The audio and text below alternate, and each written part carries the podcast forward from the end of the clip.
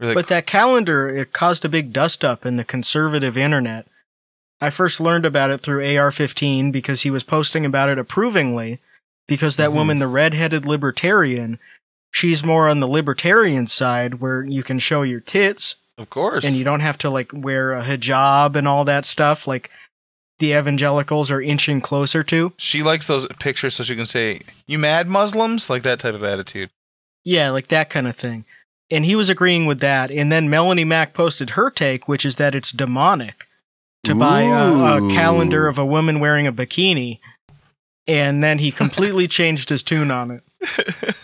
yeah, It's pretty funny. Somebody in our Discord said he seems to have the most shakable faith.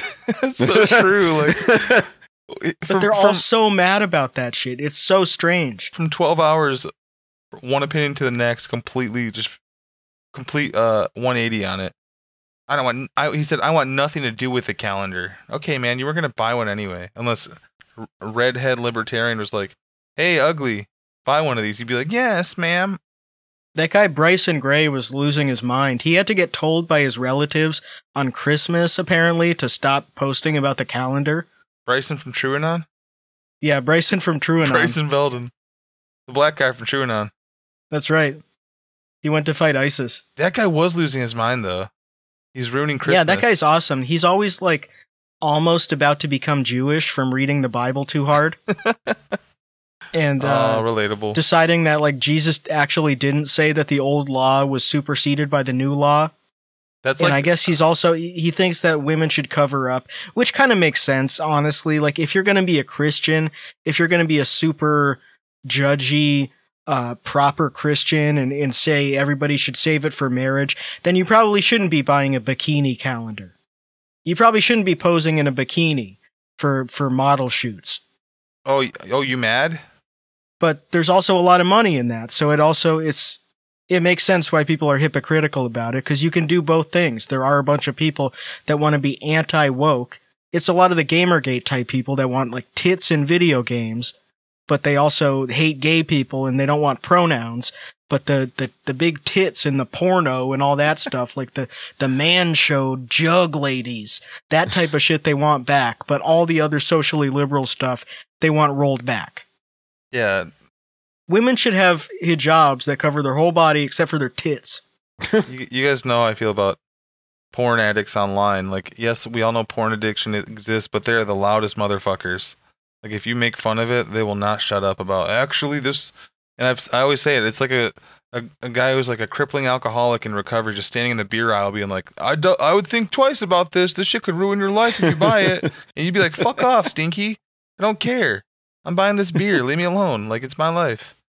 So it is kind of like that too, because those guys are always thinking about porn. Yeah, they, They're uh, they thinking close about not thinking about see porn. these giant oiled up asses in a lime green thong, and they're like, no, Yeah. That's not our fault. They're the ones looking. They take their headphones off and they just hear ambiently in their own brain just ass slapping. Those guys need like uh, they, they need another addictive thing like sports gambling or MMOs. hmm Yeah. Spending way too much time just fapping. Yeah, usually the, the fappers, they just jump to something else or they jump to, usually like when people, they get clean from that stuff, they get obsessed with that. Like people who are super religious and become anti-religious or people we who are all the time. anti-religious and become religious. There's that that really that annoying. becomes the source of all like the the nervous energy they were bottling up. the combination of and I don't judge anyone for it because I think it just happens without them knowing at the time. And I'm always glad to see someone get over an addiction, even if it does make them a Bible freak for a little bit.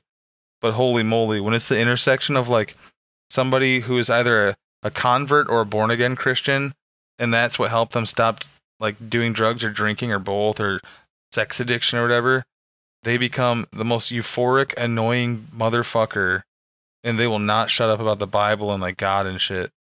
Yeah, it's like someone in their 30s who just heard Bohemian Rhapsody and they're like, "This is so fucking So- awesome."